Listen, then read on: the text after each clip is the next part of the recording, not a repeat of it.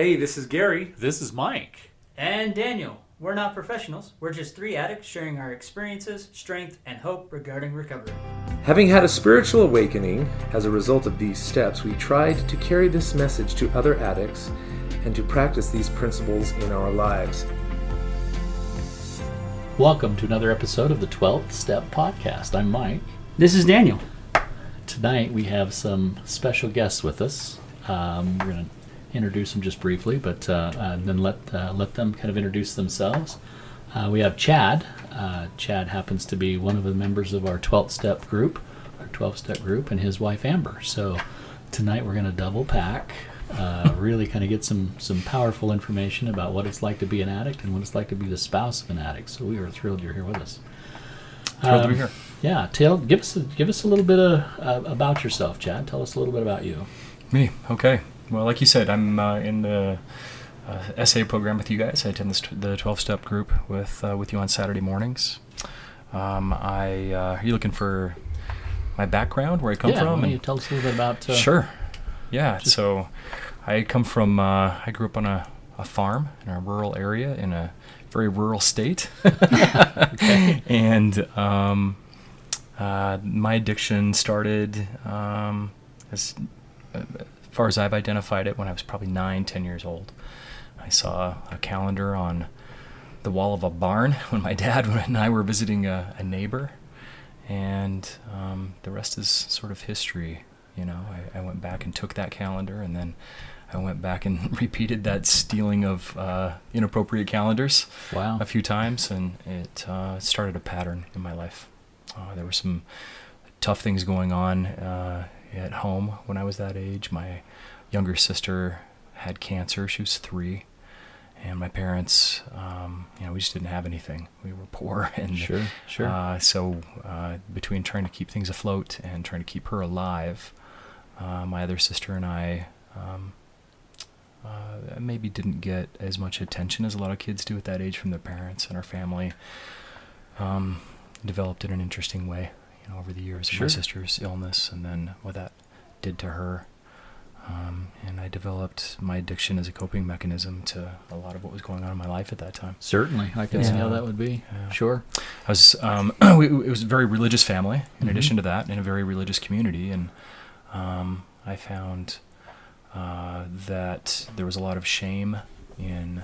I mean, I, I was probably 11 or 12 when Mhm. I realized that what I was doing was wrong, Sure. um, from both a societal standpoint and then also from the perspective of my religion. And I uh, kept it a secret, and it remained a secret uh, all growing up through my adolescence, um, into my college years, and then I got married um, uh, the first time, and during my marriage, I continued to keep that a secret for a number of years until I just could not keep it a secret anymore. My acting out behaviors became so unhideable uh, that uh, you know I was found out, right? Right. Right. no, I- that's a. So uh, pornography and and masturbation were such a prominent part of my private life, mhm, mhm. and they had such a deep and um,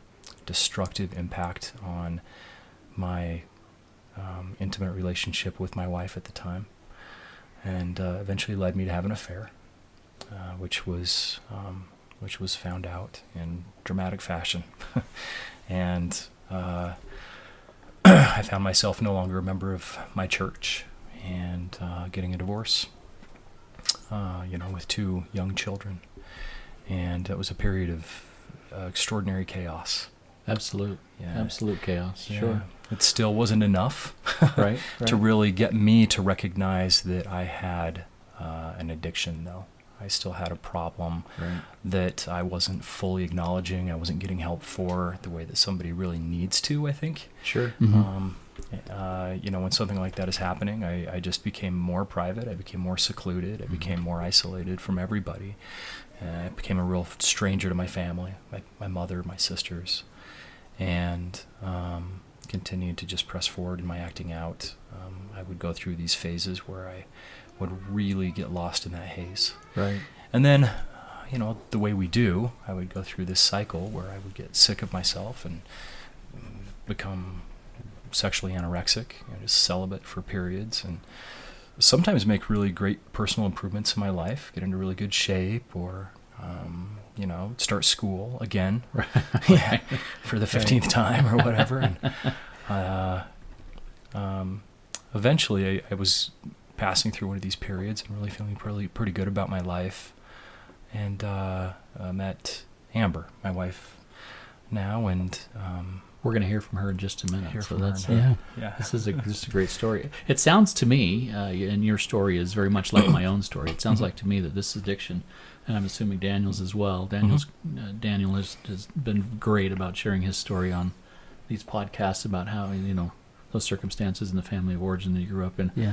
But there's no doubt about it that in all three of our circumstances, that this addiction has monopolized, if you will, the majority of our life. yeah. Yeah. So you've been dealing with this since you were nine years old. How old are you now?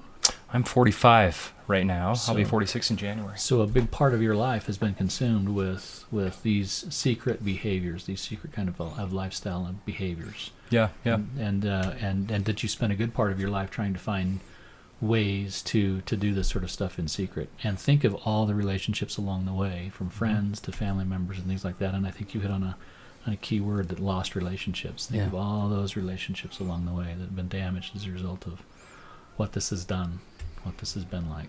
Yeah, and I think I think in truth, I mean, reflecting back on friendships, not so much my family relationships, I Sure. guess, but definitely friendships that have been lost.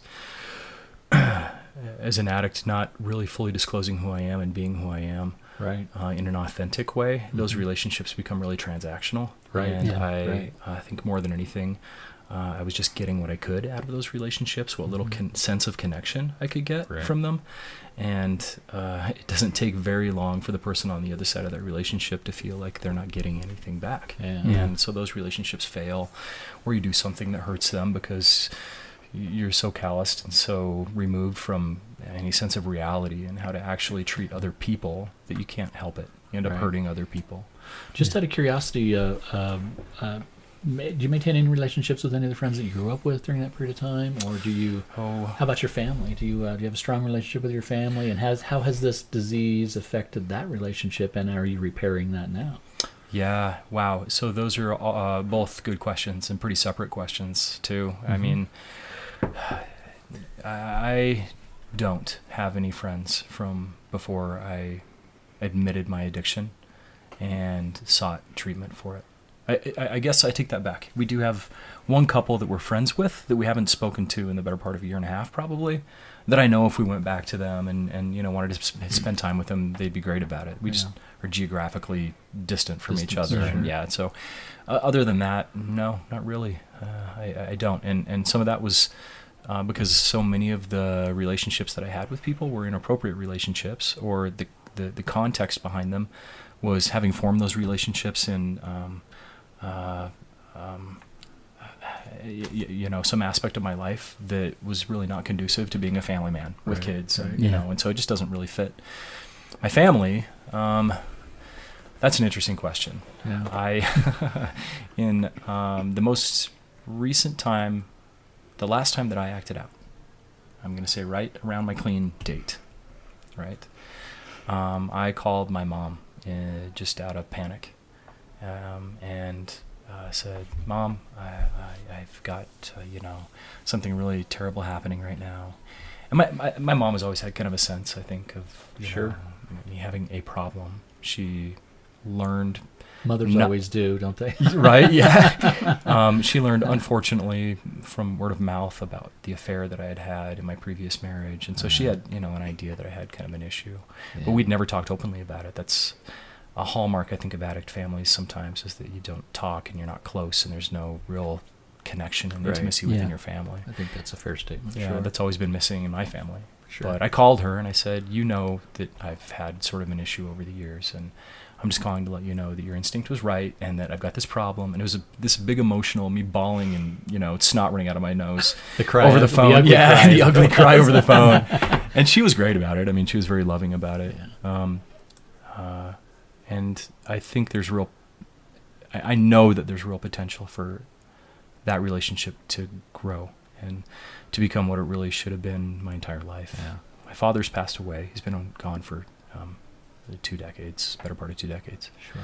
Um, my daughters from my first marriage. That's my my oldest daughter passed through a period where she, um, without really being able to explain why, was experiencing severe emotional distress, and she was cutting and um, suicidal and had a really hard time. Didn't want to talk to anybody about it, um, and she was very distant.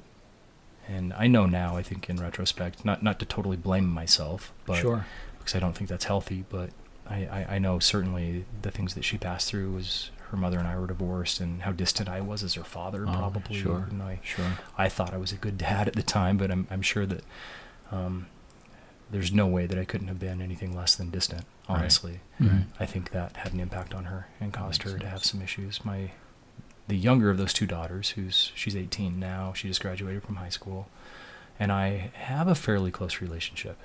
She'll come and talk to me. She'll ask me questions. I've worked in earnest, I'd say, even like especially over the past year, to really sit down and try to have meaningful conversations with her. You know, she's headed out and becoming an adult, and Right. Right. it's sort of the last hurrah uh, trying to have uh, a real meaningful relationship with her and she's been receptive to it Oh, that's great. so yeah. yeah.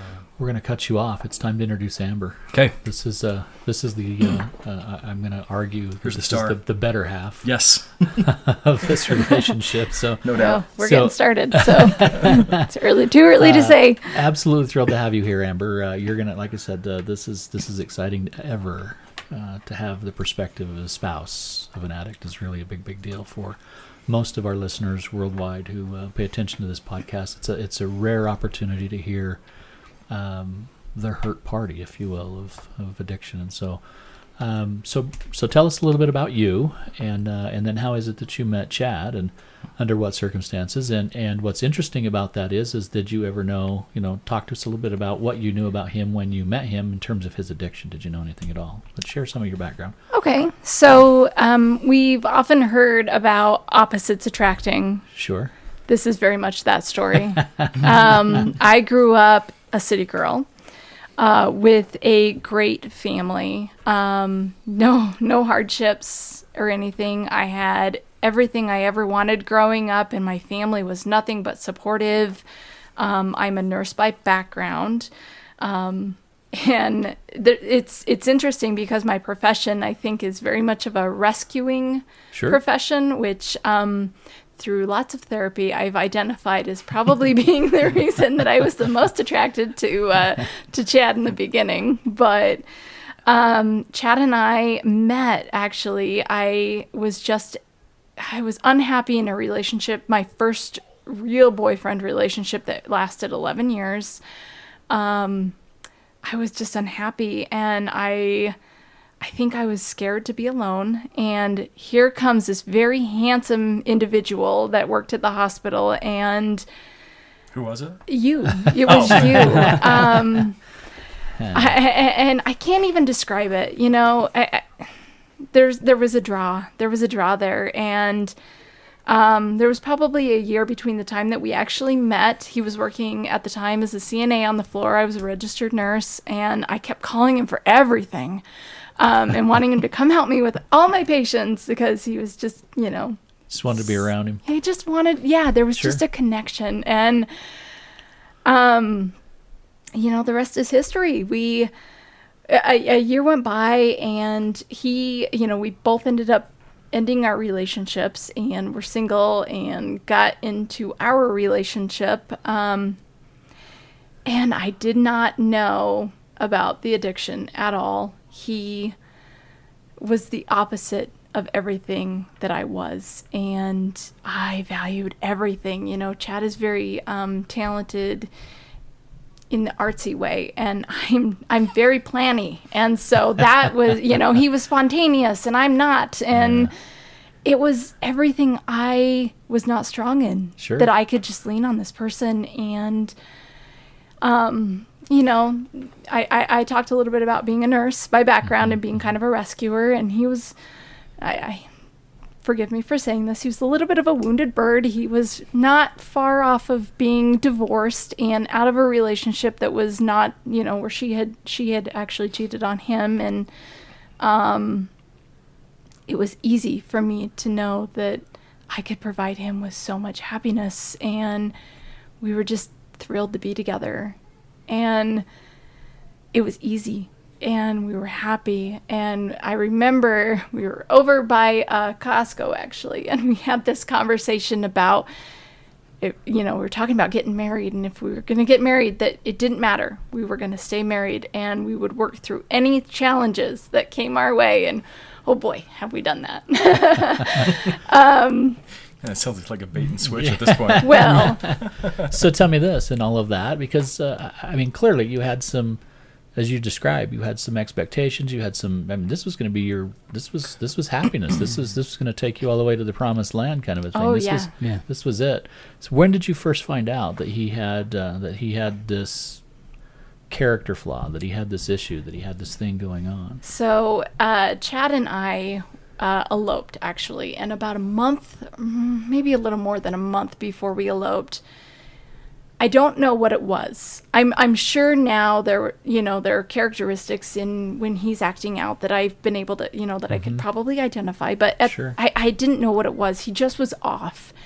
and I happened to get off work before him, and headed over to his apartment and his phone he left his phone at home and um, i'm a very good detective and so i happened to look at it and there was a text message from somebody that we worked with and it was very flirtatious. And so i remember talking to him about it and that was the first thing you know that was the first instance where it was being unfaithful. It was a trauma. It was it was something and we promised each other it was never going to happen again you know this was a relationship that happened before us Let's were talk about move that experience for just a second because most of our addictive behaviors, and I'm certain Mm-hmm. that everybody sitting at this table sort of does the exact same thing, and that is is that we sort of cop to the thing that we got caught for Yep. When we get caught. when we get When we get caught. caught. Yeah. So so we had this experience. You found something on the phone. He certainly didn't up and open up at all that point in time, did he? He probably just simply said, "No, this is you know this is rare. I don't."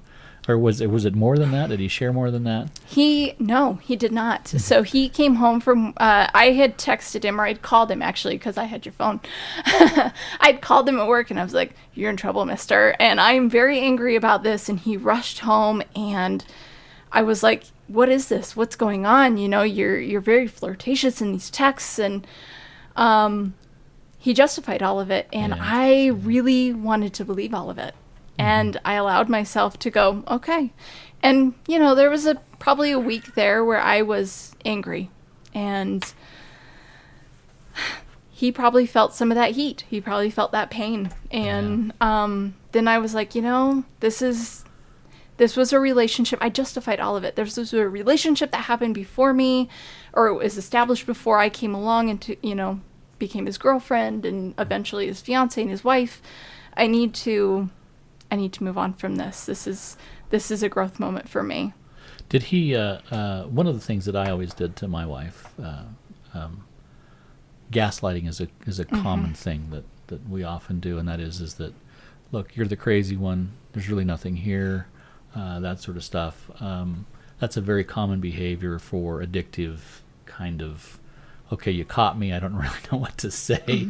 I've spent roughly 35 years hiding this thing from a whole lot of people, uh, very close to me, very dear, near and dear to me, and now you've caught me, and I'm in this moment, and uh, and and I'm really stammering for what to say, and so the only thing I know to do is to gaslight and to say stuff like, did did that? Did you experience that? Was that a common experience from him and his? You know, yes, he he he did do that. Um, most of the time when I caught him, I he was really bad at hiding stuff, and I was very good at gathering the evidence that I needed before I addressed it. To be fair, we kind of all suck at Yeah. it. we think we're amazing, but we suck at it. Yeah, I don't know if they're smart addicts. I'm not one of them. If there are, I don't think there anyone knows about them. Yeah, so you know, I had enough evidence to be like, mm, I know what this was, Yeah. and I need you to talk to me about it and tell me really what it was. And you know, to his credit, he did. I he told me what I needed to know, and um, it was painful, and it Sure, was sure. everything that I imagined it to be. Yeah. But it it was there. So that sounds like the first time, and it sounds like there's probably been other times. What, at what point in time, Chad, did you realize that you were an addict? At what? Where did Oh, you? man. Somewhere along the line, This is a great question. that it is a great question. Yeah. So, sorry, you were. I was going to say somewhere along the line we moved from this. Uh, we moved from the stage of, okay, I've got these things that are going on. My, you know, these. My wife has caught me on the, on a text thread with somebody else. Yeah. all these sorts of things and i'm realizing that uh, you know addiction is one of these things as we've described as these behaviors that has a negative consequence right And we continue doing Yeah. um, and that we um, how did you where did that term where at what point in time did you realize that wow i'm an addicted i'm, I'm a sex addict yeah. So I'm going to answer that question in two ways. okay Let me answer your question directly. I think I, I admitted it uh, a little over a year ago when I went to Amber and I said, "Hey, our relationship is." I, I wasn't telling her anything, by the way. This is something that we both knew. Our relationship sucks. Our relationship is in a bad place, and it, so you'd escalated from the point in time of you found that first text to, to a variety of other experiences yeah, we've been Oh. married for eight years. So okay yeah, Yeah. yeah, that's over that period of time. You can imagine uh, Sure. me not acknowledging my addiction and continuing to act out, and those behaviors becoming worse. Our relationship got worse. It suffered tremendously. which which reminds me of step one, right? Yeah. The words powerless and, and unmanageability. unmanageable. Yeah. Yeah. yeah, things have become truly unmanageable.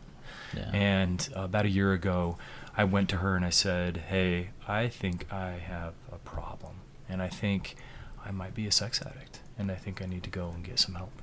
And Which, sorry, I just want to put a plug in here because for me, when you said to me, Yeah. hey, I think I might be a sex addict, Mhm. at the time, we were not being intimate. And for me, as your spouse, Mhm. hearing you're a sex addict, I was like, but we're not having sex. How can you be a sex addict if you're not having sex Yeah. all the time? yeah, And mm-hmm.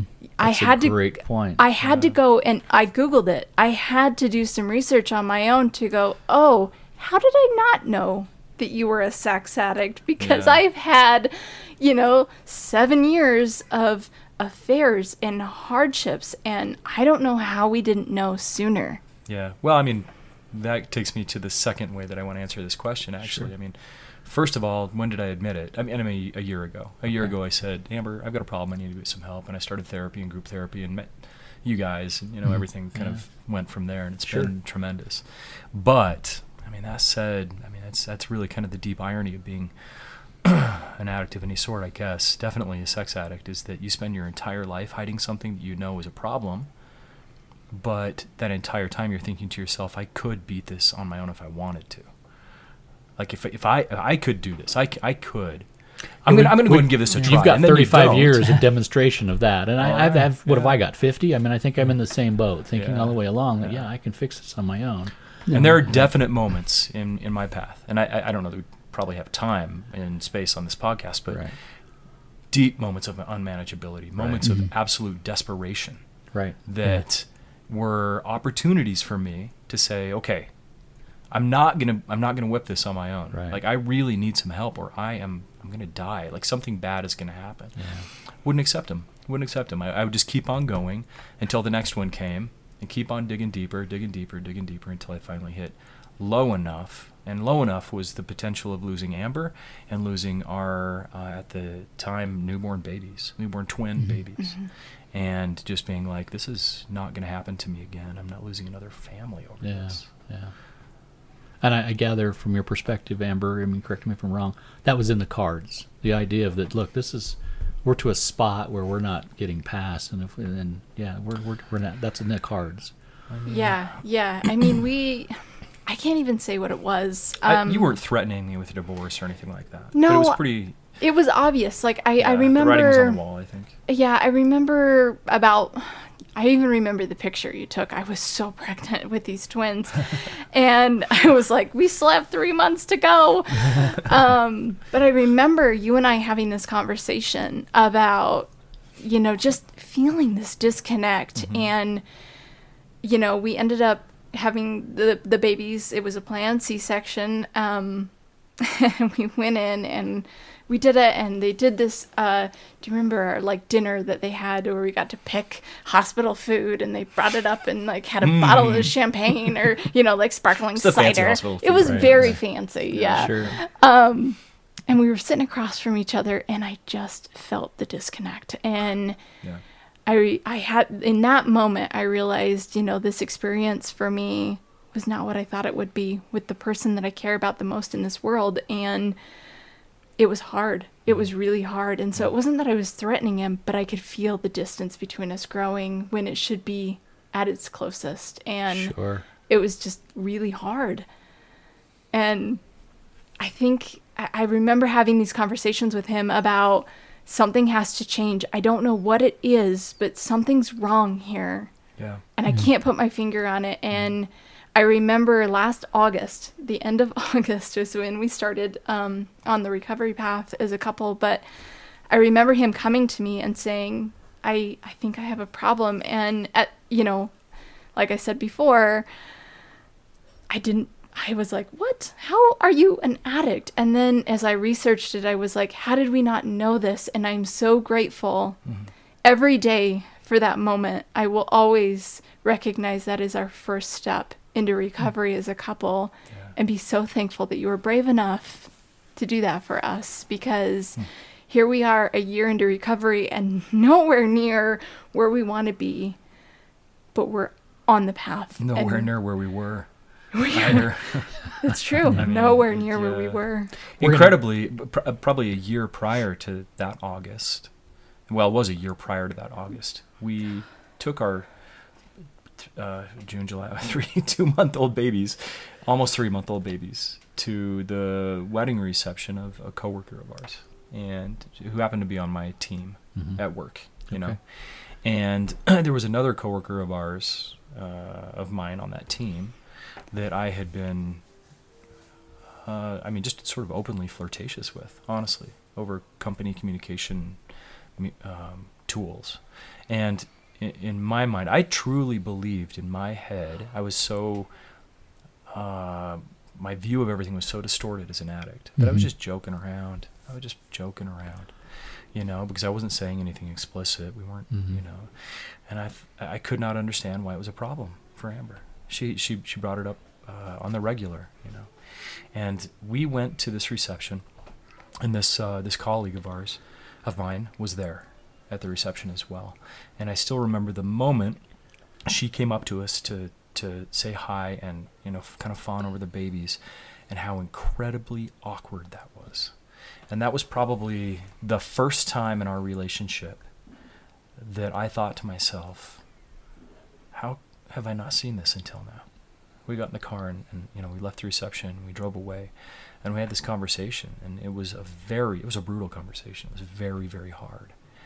Uh, and the conversation ended. You can correct me if I'm misrepresenting this, I Amber, will. but but, but to me, yeah, yeah. I I thought to myself, uh, I, I I said to Amber something along the lines of, you know what, I don't.